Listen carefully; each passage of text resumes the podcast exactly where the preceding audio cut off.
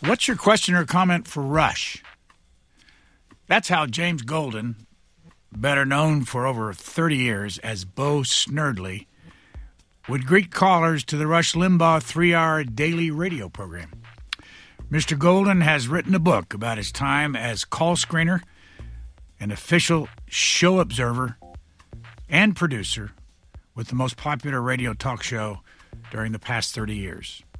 Rush Limbaugh died on February 17, 2021. In his book, which Golden says is a tribute to his former boss and friend, he writes about his love of radio and how the Limbaugh program came together behind the scenes. James Golden, why do people in radio love it so much? I don't know. It is a when you when you get bit by the bug, and that is a common phrase you hear from radio people that they were bit. It is something that you instantly know you have to be a part of, that you want to be a part of, and for me, it is a passion that has now gone on for over 40 years, Brian and it's and, and I still am passionate about it today as I was when I started. Who did you first start listening to on the radio, and how old were you? I was four. Well, I started listening to radio. Uh, I don't even remember. My parents always had on the radio. We listened to a combination. Growing up in New York was great.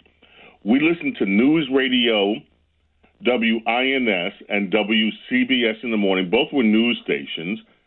Then we listened to R&B stations, WWRL uh, primarily, and top 40 stations, WABC and WMCA primarily.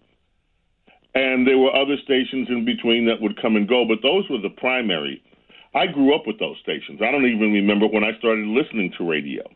But the first time I saw it up close, I was 14 years old my cousin had come to New York from Buffalo, New York, to be a disc jockey. The local R&B station WWRL in New York was where he landed, and I went to pay a visit to him. And when I walked in that radio station, when I got behind the doors of the reception, my mouth fell open. I was wowed. And the first thing I saw was the newsroom. And looking to see all the activity. That was the days where you had a separate wire for UPI, a separate wire for the AP wires, and then uh, you go from there into the control room where the music was happening. It was just, I tell you, I thought I was in heaven. It was, I knew instantly I wanted to be in radio. What was your first ever job or internship? In, well, in, I in was radio. a gopher for many years. I would hang around the radio station as much as I could, just doing at running errands for my cousin, who was at that point had really established himself in New York as a preeminent disc jockey, and um, then some of the other disc jockeys. But my first hire was when I was in my uh, young 20s. I got a job as the marketing and research director. My job was to go through the ratings books and prepare reports for the station's management, and to also come up with ideas for marketing and promoting the station. So that was my first real job in the business. And from there, I moved over to doing what was really new um, music research to start polling out to the uh, to the broader area of listeners to find out what songs they wanted to hear it was new. No one was really. It was only being done in a few stations around the country. So I ended up being one of the pioneers of pioneers of music research, and that led me to WABC, which was the iconic uh, top 40 radio station in America. By the way, how did you research the music that people wanted to hear? I had a I had interns, and what we would do is record five seconds to 10 seconds of a song on a cart machine, mostly the hooks of a song. And when we when they agreed to be surveyed, we would have each each one of these interns would have about 30 carts of music. and we would just play music down the line and get their reaction on a one to seven scale, whether they liked it very much or whether it was something that they were unfamiliar with or whether it was a song that they disliked. After that, we would aggregate all the numbers, and um, we had to, of course, have a statistically sound sample base so that we could arrive at a conclusion with uh, either plus three or four minus or, or plus uh, certainty. And then I would prepare the results, and we would see which were the hot songs and which were the mediocre, and what songs people didn't want to hear, and also something else what songs they were tired of hearing, something we call burnout. So it was pretty. It was pretty exciting time actually. What kind of a home did you grow up in? What were your interests when you were young? I grew up in a two parent um, two parent home in Queens. Um, my father was a World War II and Korean War veteran. My mother was a school teacher in her earlier days, but when uh, she had uh, her three kids, she stayed at home for a few years before returning back to the workforce, and then she worked with the city on um, community development projects. Uh, and we lived in a middle class neighborhood in Queens, middle class values.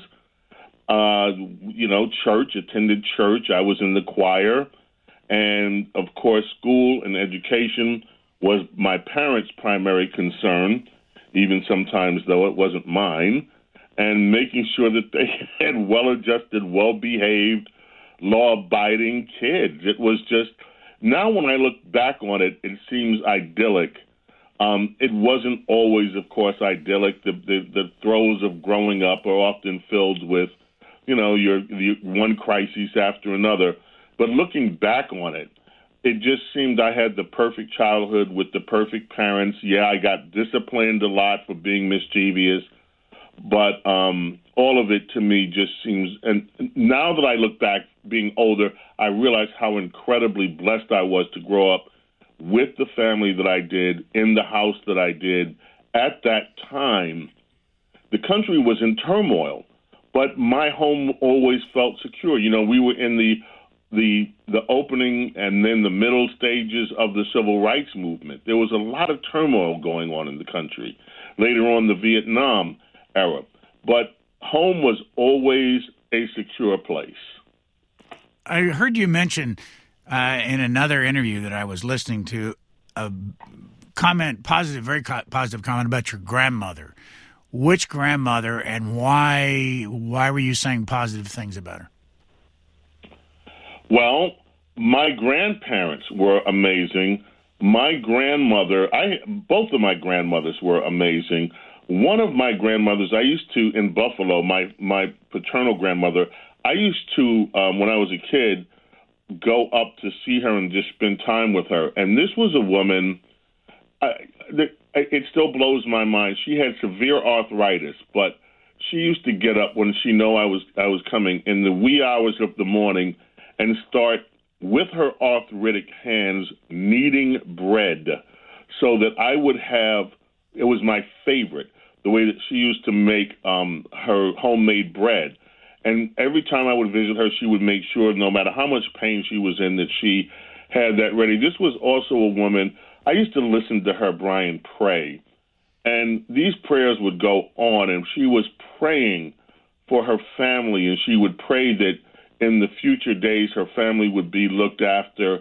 And I just remember being struck at some point when I was a teenager with how very deeply devoted this woman was to her faith and also just appreciative of her. But my grandmothers were amazing. And I also had the great opportunity to know my great grandmother on my mom's side. And Granny we called her was one half American Indian, and then she was black, and she had married a former slave, um, a, a man that was had had experienced slavery, and I just I wish I could remember the specific conversations that I had. All I know is that I would sit with Granny for hours and just talk, And Brian, to me, she was the most beautiful woman I had ever seen in my life. Even in her 90s, she had these beautiful silver ponytails, um, a ponytail. It was just an experience. That's what I'm telling you. I had the most idyllic childhood that one could imagine. What's the story about the hoax letter at your age 17 at WWRL radio station? well, before I before I got a job in radio, I got an, a letter one day when I was 17. It was from WWRL. It was in in their stationery. I opened up, and lo and behold, it was a job offer. I was beside myself with joy.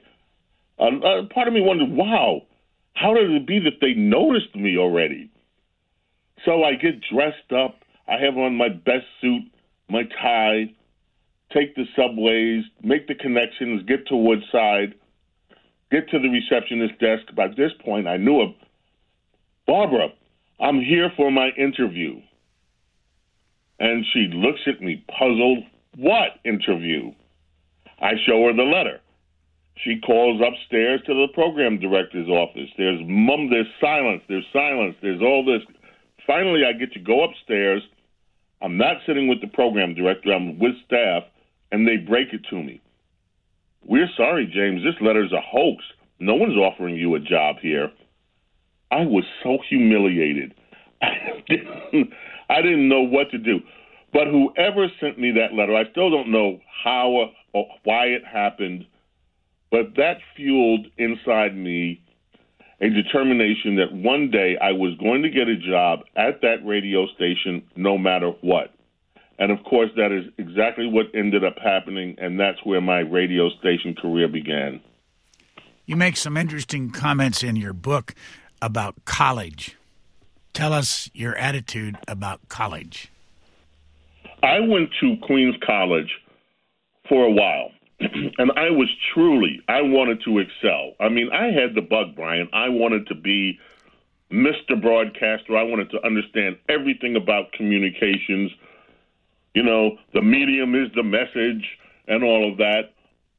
So I'm in class, in a communications class one day, and I'm questioning uh, what the teacher is is is offering in the communications class, and I had some questions about it. Now, at this point, I had already started writing ad copy that was running on um, in, for commercials. I had already been exposed to radio. I had already been exposed to some television, hanging around my cousin and hanging around some of the others in the business. So I'm dealing with the teacher and the more I question, he's annoyed and he's just getting angry with me for questioning everything. And finally, in front of the class, he embarrasses me by saying, You know what? You can question anything to a point. And I said, Yes, I thought that's why I was here. And I picked up my books and I left, and that was the end of my college career. I decided at that point I'm not going to do this and waste my time. I'm going to work and learn that way by working. Who was Ed McLaughlin and how important was he to you? Ed McLaughlin was, um, when I met him, was the president of ABC Radio Networks. Now, I had learned how to uh, my first job was dealing with rating with ratings and understanding the world of ratings, but it was from a local radio perspective. I did not understand network ratings, how they were constructed on nationwide, et cetera, et cetera. So I looked one day through the ABC phone directory, found Ed's name. He was the president of the radio divi- of ABC Networks. Picked up the phone and called his office. I told them I was an employee at the local radio station, but I wanted to know more about network ratings and how things were done at the network. And the next thing I know, I was invited. Uh, ABC Networks was across the street from us. Uh, we were at 1330 Avenue of the America, adjacent to Black Rock, a, a, a block away from the Peacock building, and uh, across the street from us was ABC Radio Networks. The next thing I know, I was sitting in a conference room. In walks Ed McLaughlin with rating books. The president of this network sat down with me and explained everything to me himself.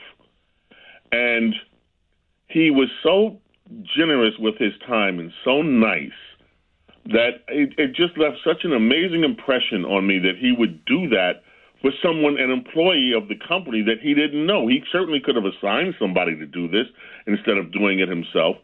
So Ed and I had a friendly relationship after that. It was years later when Ed had resigned as the president of ABC Radio Networks that I saw him coming into ABC headquarters one day with this guy, this guy named Rush Limbaugh. He introduced me to.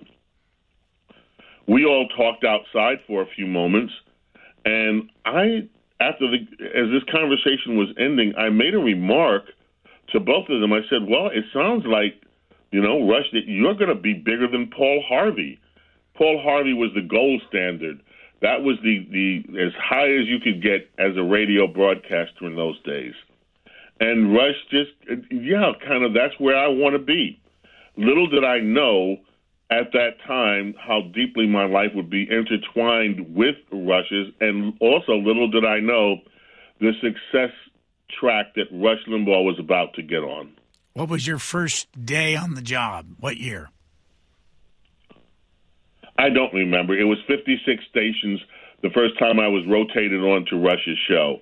Uh, there were 56 stations that were um, affiliates, and very quickly it just started growing and growing and growing from there.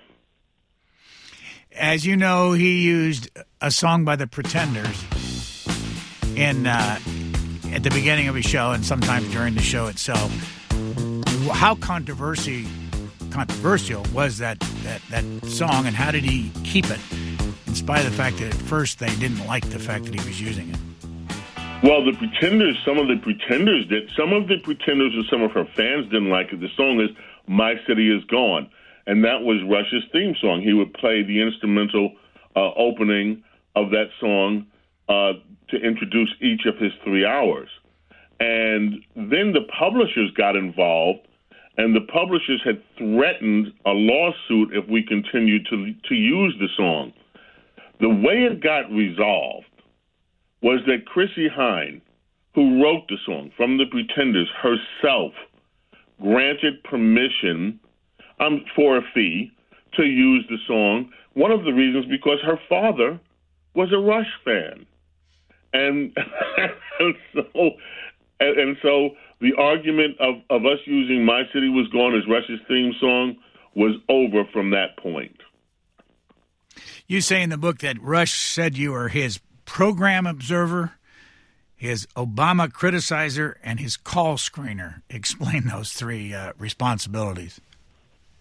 Well, program observer because I paid attention to a lot of the things that Rush said and was able to recite them back at some point. Uh, um, I was able to remind Rush that he had talked about a particular topic, that he had talked about a particular thing with a certain angle on it. And I kept, you know, careful mental notes about a lot of the things that were said on the show. So he started referring to me as the program observer, the official program observer. I did screen the calls. I took a break from that for a few from a few years but for most of the 33 years of the syndication, I was the person screening the calls, which was not an easy feat. Oh, because partially because of you, Brian. Did you know that? I have. No, this is the first I've heard of it. I'm. You're you're blaming me or what? Criticizing me? Give it to me. Well, here's the deal. Rush used to always ask me and others I hear these callers on C-SPAN, and these callers on C-SPAN are so intelligent. They're so blah blah blah. In the these are the beginning years. We have got to get callers that are able to articulate like the people that call on C-SPAN. And he set a high bar for what he wanted from his callers, and we were able to deliver. But the measure was what we were all hearing on C SPAN, Brian. And that's real. James, talk uh, about how you went about that job and how many calls you would take before you would put somebody on. Give us the, the the scenario where Rush Limbaugh is sitting there, and how does he know who's calling? And give us the your philosophy. I had we had a dual screen. He could see everything that I put up for him, which was the caller's name, their location, and a brief synopsis of what they wanted to talk about. I had two color codes that I could use. Green, let's go to that person when that person was on the air, it would turn red so he would know who he's talking to and who was up next, which would then be the next green color. Um, and he trusted me with with scheduling, as, as it were, the order of the calls that were going to be used on on the program. Um, I knew what he wanted in terms of calls, which was not just an articulate call, but he just didn't. Rush never wanted the conventional wisdom on stuff, and he didn't want cliched callers. Uh, he wanted somebody. He wanted independent thinkers or callers that had something to bring. He would say a caller's job is to make me look good. That didn't mean to flatter him or praise him. Somebody that could challenge to bring out the best in him as radio host. And so that's what we strove for. It would take me sometimes um, 15 minutes, a half an hour to find the first call of the day that I felt secure. Okay, this is my lead off guy or gal. Uh, there were times when Rush would only take three or four calls during the day. All of them had to be excellent. There were others when he'd take a lot of calls. Again, they all had to be excellent. So I would say that um, rough average would be 80% to 90% of the calls that came in, maybe more – I declined. And we only, and I was very peculiar, uh, particular about which calls I would put on. They had to be able to get to the point and very quickly, if it was something that Rush had discussed already and had made as, as many points on it as he, and, and you could sense it, that he didn't want to go further with the topic, then that's not the right call.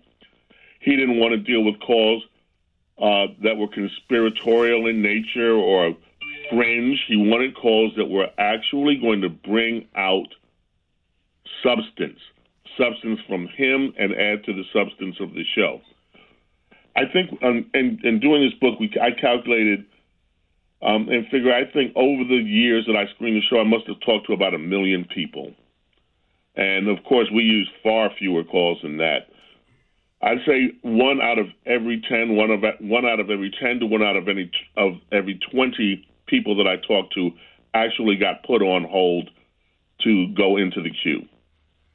Do you have a memory of any particular call that uh, either set Rush off or brought something to the program that you didn't expect?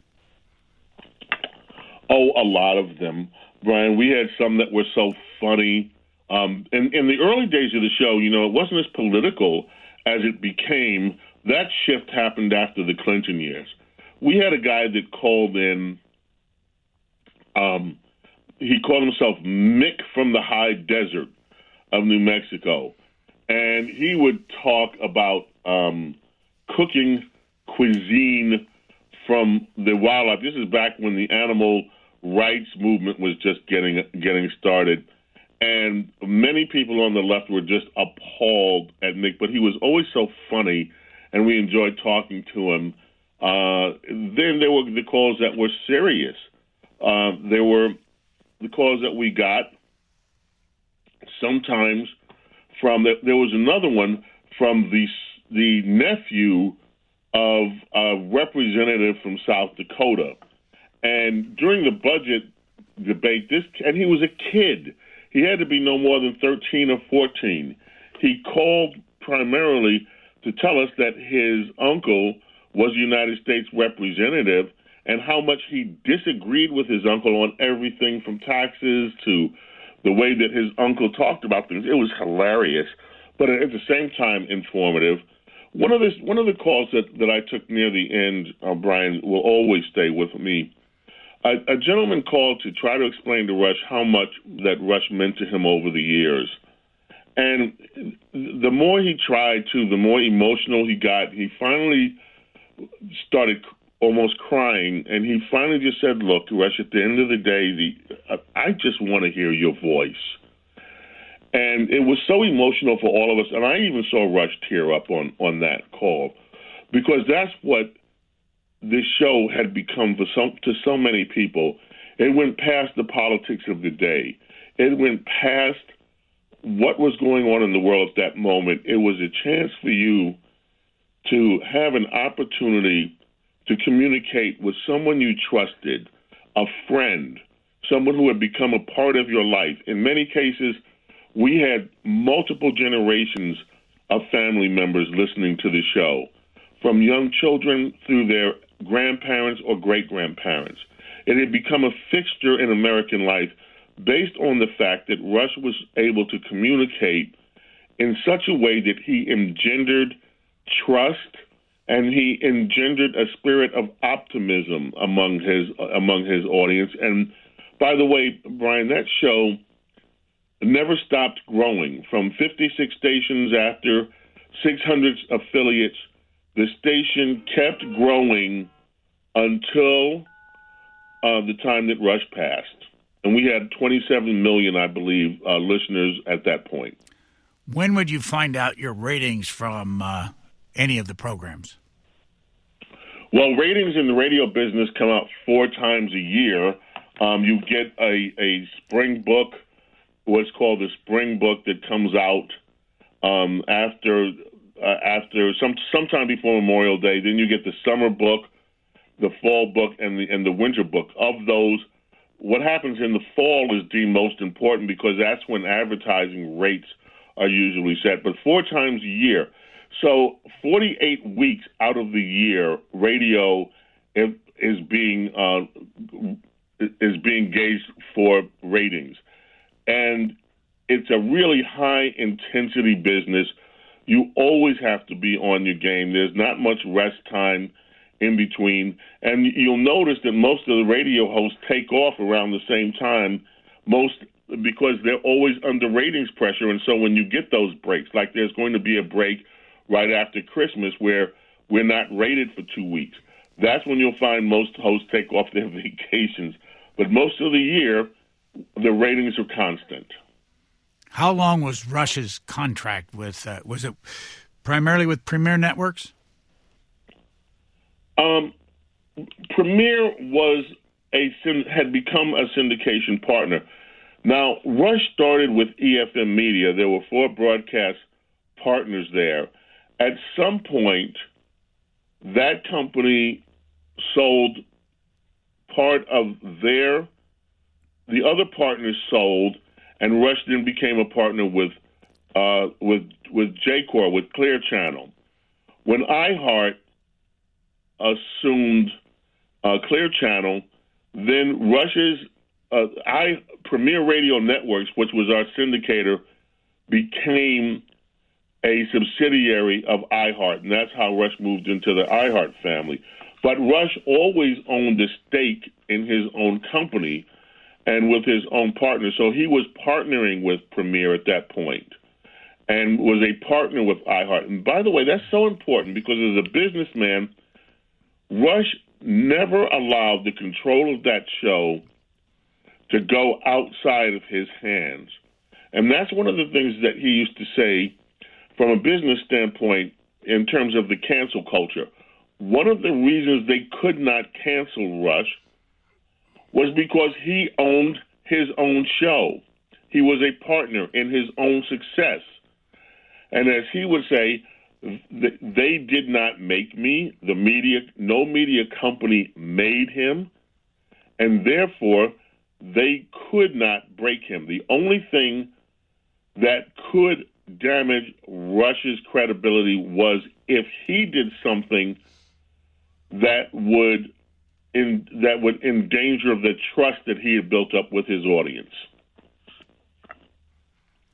One of the things that happened during his career that was the hardest for me to understand, and I want you to explain it, was the whole hearing loss that he underwent. What year did it happen, and what when did you start noticing it? And explain the depth of what happened to him.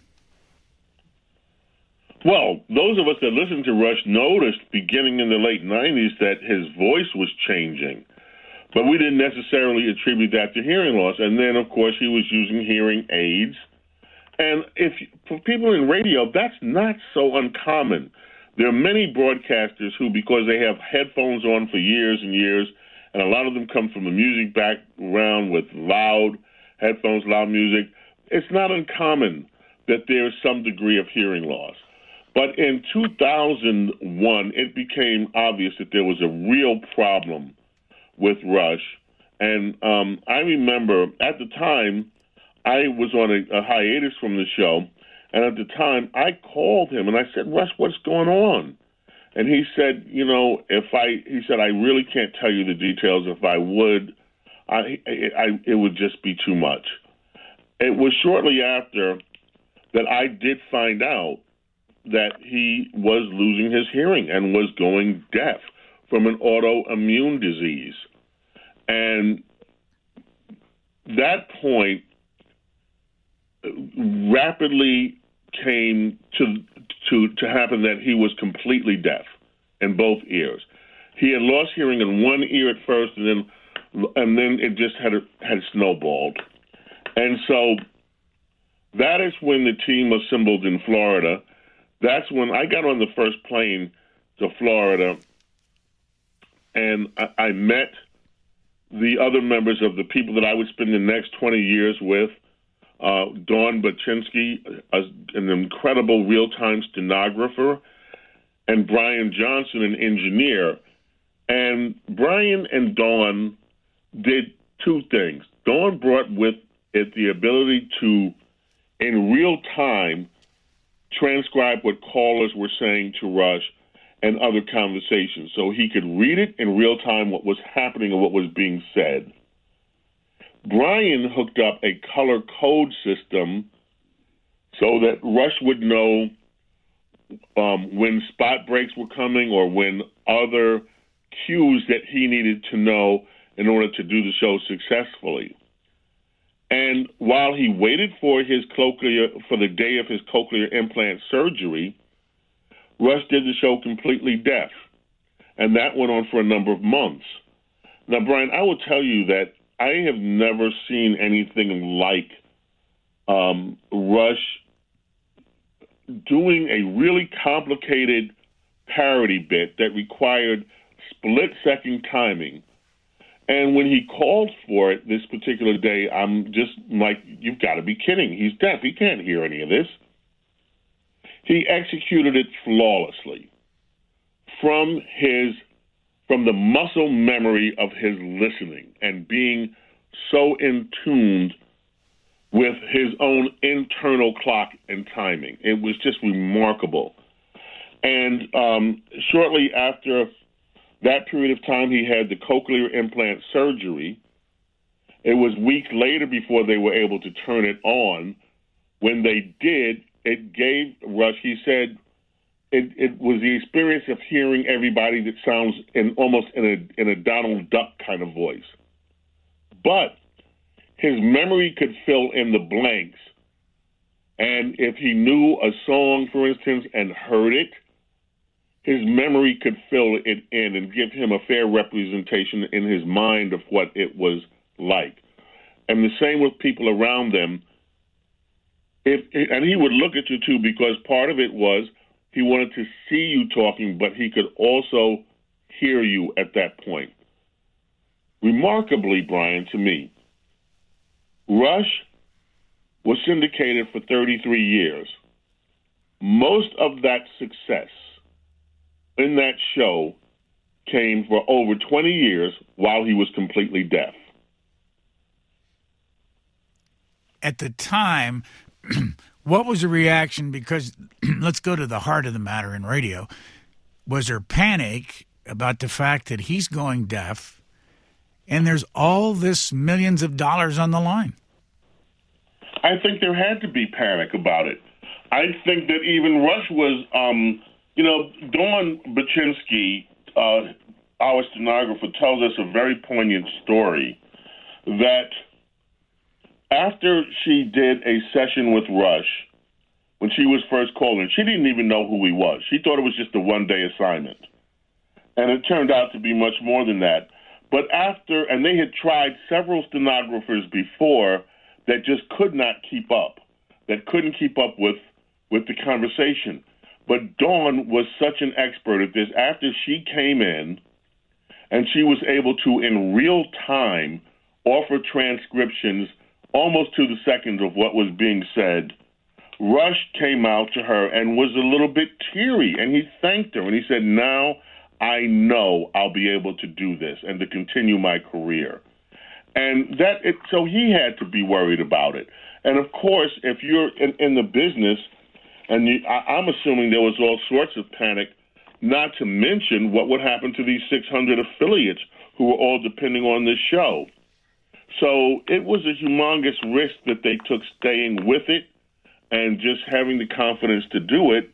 But it really did pay off because, again, for the next 20 years, the show continued to grow with Rush Limbaugh performing amazingly uh, every single day. I, I don't know anything about cochlear implants, but I know that you could see the device attached to his head or anybody that has them. Were you able to plug in directly into the cochlear implant for him to hear the callers?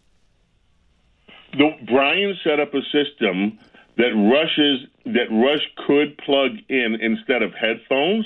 He could plug into the audio sources in the studio, so he was able to yes hear the callers and hear what was going on with the other elements of the show, and then he would unplug and then wait for a few minutes and then plug back into a battery pack, and he would be able to hear the people around him when he wasn't on the air. Yes, it was a pretty clever bit of engineering.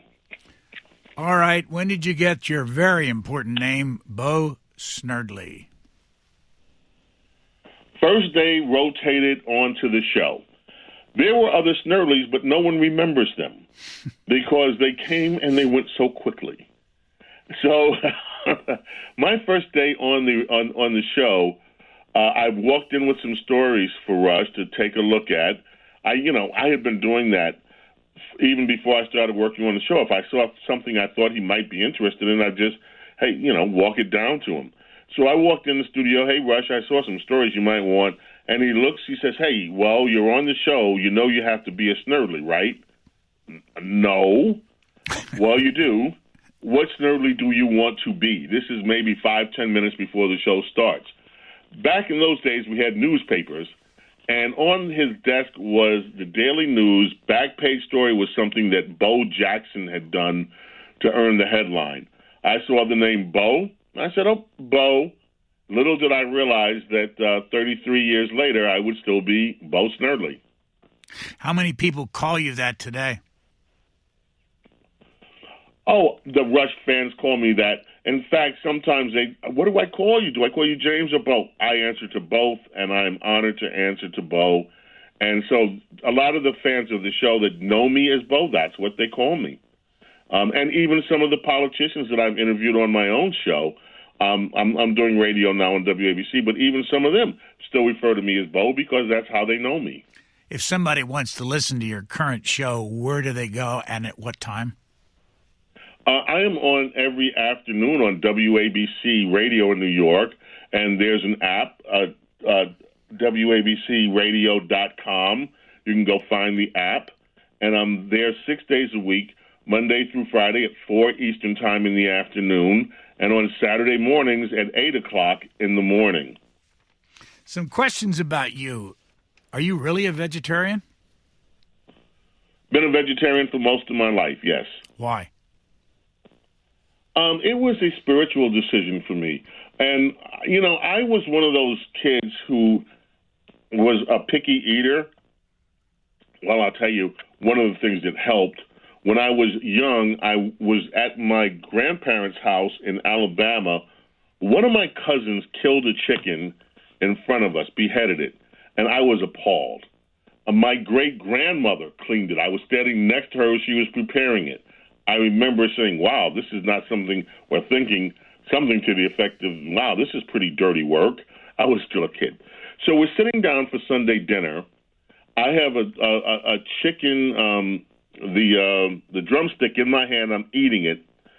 Someone makes the remark that the chicken is so fresh and so good, the one that cousin dude killed yesterday, and I drop it out of my hand. I'm a city boy. I thought the chicken we were eating came from the store. I had not connected it to actually seeing this chicken being killed yesterday, and immediately it um, that it really had a profound effect on me. But I continued to eat certain um, certain meats for years and years before I decided that I just didn't quote unquote, no pun intended, have the stomach for it. I would rather not eat anything that required the taking of a life, um, except for the life with the least amount of consciousness, which would be plant based foods. So I made that decision when I was 17, and my mom, a saint, uh, decided that since she had one of her three kids that went vegetarian, she was going to learn how to really excel at vegetarian cooking, and she did. And um, it was just, uh, uh um, and then later my sister became a vegetarian as well. So but it was yeah, it was a conscious decision based on me not wanting to take life you unnecessarily. You say in your book, I decided to apologize to the women I dated for my dishonesty and for my respecting them in the way they deserved, for not respecting them in the way they deserved. Why did you put that in your book? It was an important thing for me to just fess up to, Brian. I have been, a, I was a womanizer for many years. I lied to women, um, and and and and all the rest of it. And then I had a friend um, that helped me walk through my own life in that regard, and just kind of didn't let me off the hook with whatever excuses I was making. And I realized in order for me to really become the person that I should be and wanted to be, that I really did owe some of the women that I dated an apology for the way that I behaved. And so I did that. And to me, it, it became something that now is um, is I'm glad I did it, and it helped me change my life and change from being kind of a rogue. Look, I was a victim, not a victim. Scratch that. Never a victim. I was conditioned as well by what I thought was some of the glamour of this media life. My cousin, I mentioned um, a disc jockey, he was a notorious playboy. Um, if you look at some of the movies that I thought were influential when I was growing up and the lifestyle, it all involved being a playboy, being, you know, suave, debonair, and all that stuff. And I bought into that hook, line, and sinker. And I knew at the time that it wasn't right, but I did it anyway. And that was a conversation that I had to really have, you know, asking for forgiveness not only from the women but from God, from the way that I was living my life. It wasn't right, and um, it's kind of you know even still painful to talk about, but I had to change, and I'm glad that I did. Have you ever married? I was married very briefly um, in my late twenties and um, as it turns out, uh, it lasted very. I wasn't mature, and but it was still a very painful divorce, and it it kind of just left me in a position where I did not do it again. And when I finally met a woman that I wanted to marry again, she just wanted to be friends. And so it was kind of a limbo. That's that. So I'm single. Have you ever had any children? I have a daughter who is the light of my life. Um, and she is just the most remarkable uh, person. Um, we had a rough time of it for a few years, a lot of years. And then we had a chance to really get to know each other. And um, it just to me, that was the answer to uh, to to prayers. A lot of prayers that that relationship could be strengthened, and it was. Um, and we're very close now. She's the light of my life. She's my ally. She's my friend. She's my daughter. And I just love her unconditionally.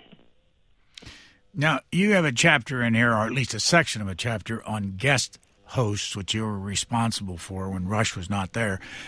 I want to admit uh, my own prejudice. I, I listened to a lot of talk radio all across the spectrum.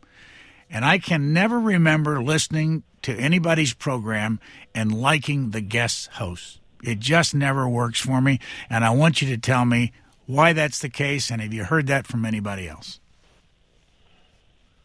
I have heard that from a few people, but I will tell you that our audience really did enjoy the guest host. Number one, because Rush took off so rarely. So this was a guy that never really used all of his vacation time, quote unquote, because he loved what he was doing. But our audience fell in love with a lot of our guest hosts. The late Walter E. Williams was not a radio guy, and he was um, economist, and our audience totally fell in love with him. As with all of them, Mark Steyn, many of the guest hosts that we had went on to do other things. Tony Snow, of course, who uh, you know we still mourn. He was such a wonderful human being.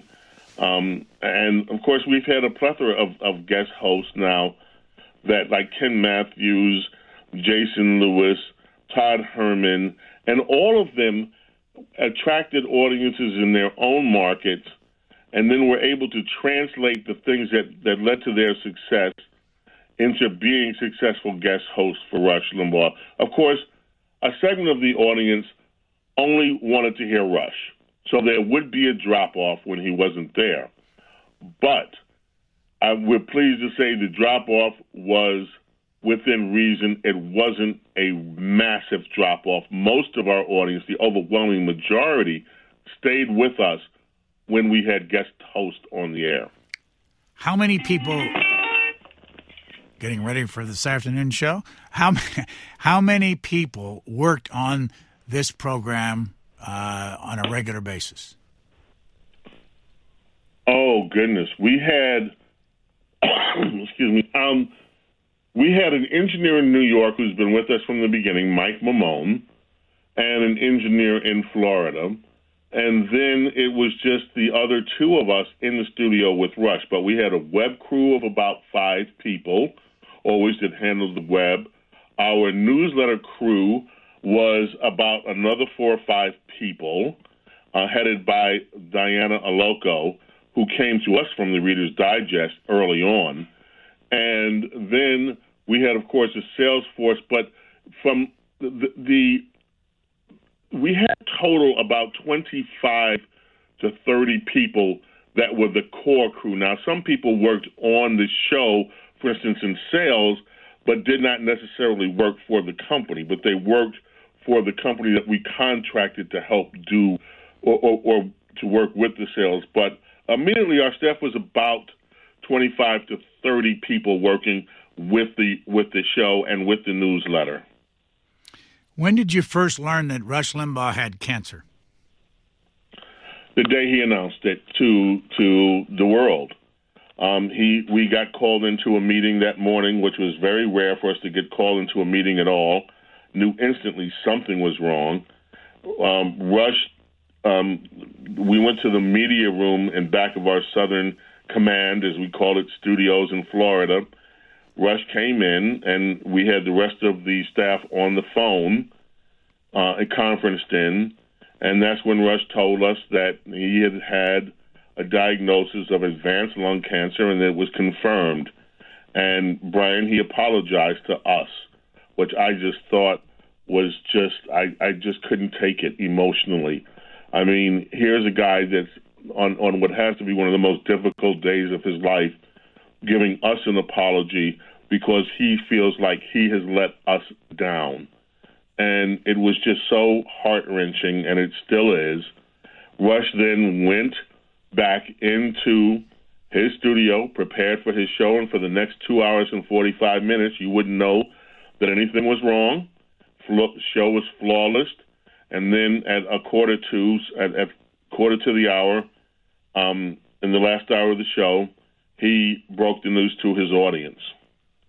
Where did he have his cancer? I know you had prostate cancer and came up here in the Washington area to be treated. Uh, but where did, where was he treated during the time? He was he treated was in Boston, and I'm not sure of the particulars because he and Kathryn, of course, are very private and kept and kept a lot of the details private. But he did say that we did know it because he did talk about that that his treatment was in Boston.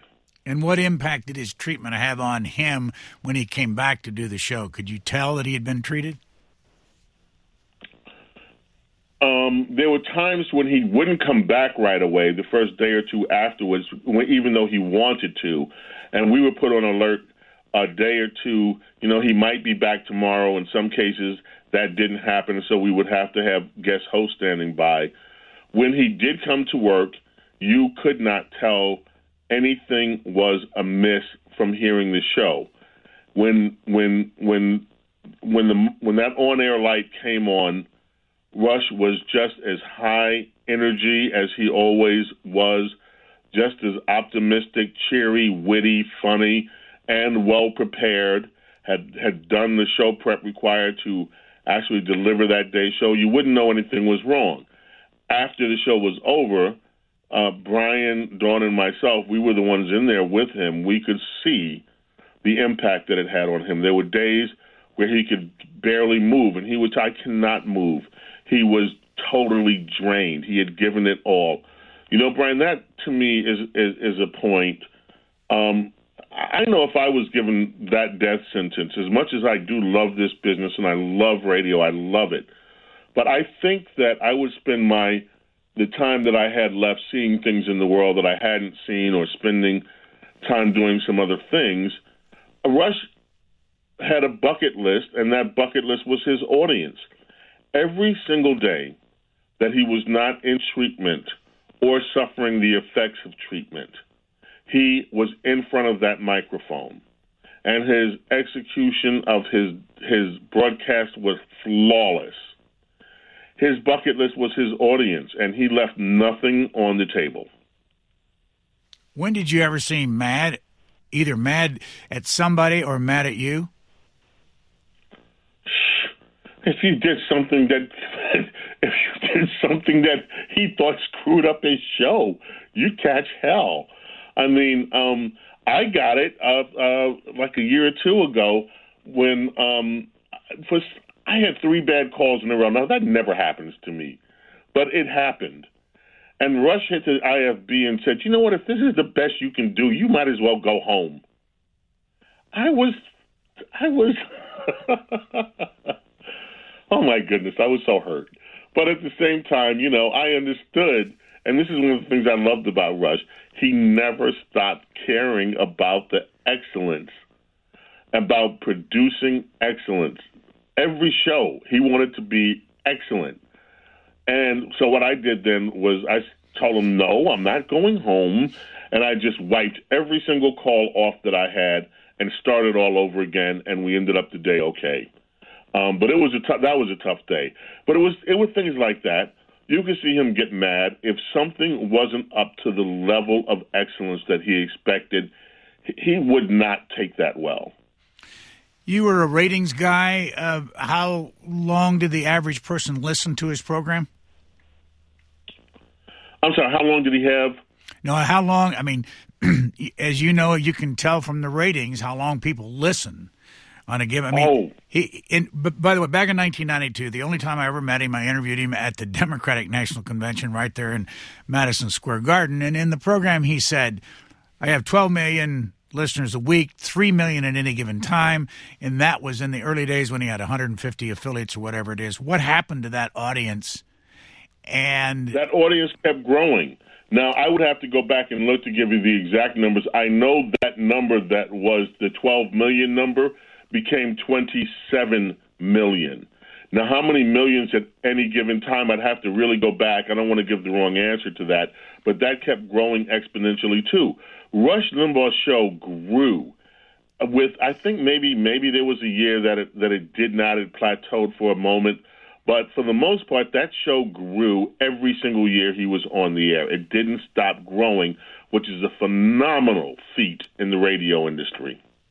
But did you ever see an account of how long somebody would stay with the program? You know, like 20 minutes, an hour? Yeah, time spent listening. We call that a TSL. Yeah. And again, I don't want to give the wrong number, so I'd really have to go look to get it accurate. But his TSL numbers were always great. People would stay and listen for, you know, I would say, I don't want to give the wrong number, but I would say that they exceeded most expectations where people will come in on a three hour show and only listen for anywhere from 20 to 40 minutes. I believe it well exceeded that. Now, I know you're not going to disagree with this, but it's strong that the people hated him. Do you remember? I mean, they also loved him, but they hated him. And do you remember who might have shown that they hated him the most? And obviously, that would be probably in politics or from the media or entertainment world. Well, it's hard to say who hated the most because the left has so many haters, and they hate with such venom. I will say that the hatred that they have, though, is unfounded. If you look at most of the things that they cite, it's clear that the people that hated him did not listen to the program or was citing something that they used as a basis for their hate that was taken out of context. Because the things that Rush said to me were not controversial, and and you had groups like Media Matters who would who would joyfully and willfully take a line that was said on the program out of context, and then you have lazy journalists in America who would just repeat those things verbatim. You know, Brian, it's look, I hate making accusations against people and and and delving into all that stuff, but I will give you one example early on, and I still use AP as a source. Um, but I remember early on in the program, the AP uh, was targeted by some group, Fairness and Accuracy or something like that, and whatever they call themselves, and they came up with this list of supposed things that Rush lied about and the AP ran with the story. Rush and his team, I was there, I witnessed this, meticulously went back and sourced every single one of those things and sourced the material.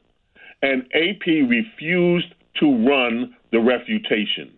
So a lot of the stuff that was conjured up in the media was based on on disinformation, most of it I think willful, I can't prove that.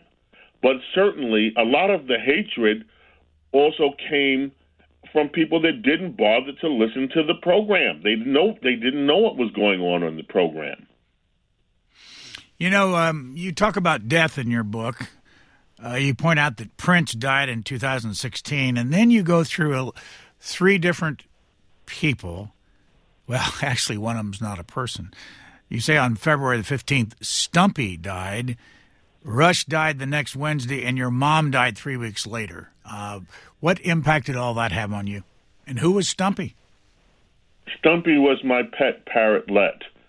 Uh, Stumpy was a special needs bird. Um, when I had I had, had birds, I had his mom Bon Bon and um, and Pretty Boy, his his father, um, and Stumpy got caught in his nesting material. His mom tried to save him and inadvertently made him a cripple. Both of his um, legs had to be ampu- were amputated by her trying to get him out, and half of a wing. So Stumpy lived in an aquarium. I brought Stumpy to work with me when this just happened because I wanted to keep him all day so I could monitor him. And Rush came in and, and, and said, Wow, what's that in your hand? It was my little bird. And Rush did a monologue on Stumpy about the will to live and how everything is fighting in this universe, in the world. We want to live. This is part of life. Stumpy stayed with me almost for 20 years. Um, and the oldest and, and, and, the last of my, my parrotlets. Um, the week that Rush died, Stumpy, I looked and I saw he was starting to deteriorate, but that Monday, Stumpy died, and as I said, that Wednesday, Rush passed away, and then two days later, my mom passed away. I think I've never had a week like that in my life, with just um, profound profound grief one after the other. It was just a, a week that I will always remember. But it also is a week that now um, gives me a sense of gratitude for, you know, I, we had Rush for 33 years, and he was just the most amazing person. My mom was to me a saint, and um, you know, it's funny, Brian. I, I say that I remember my. I have a first memory of my father. I was uh, sitting on his lap in our kitchen, and he was reading me a book. I don't have a first memory of my mother because from the very moment that I began this journey, my mother has always been with me. And I, I still think that she's with me right now, and my dad. But, you know, your mom, I mean, mom's is something special. Our guest has been James Golden, or as it says on his book cover, aka Bo Snerdley. The title of his book is Rush on the Radio. We thank you very much, Mr. Golden.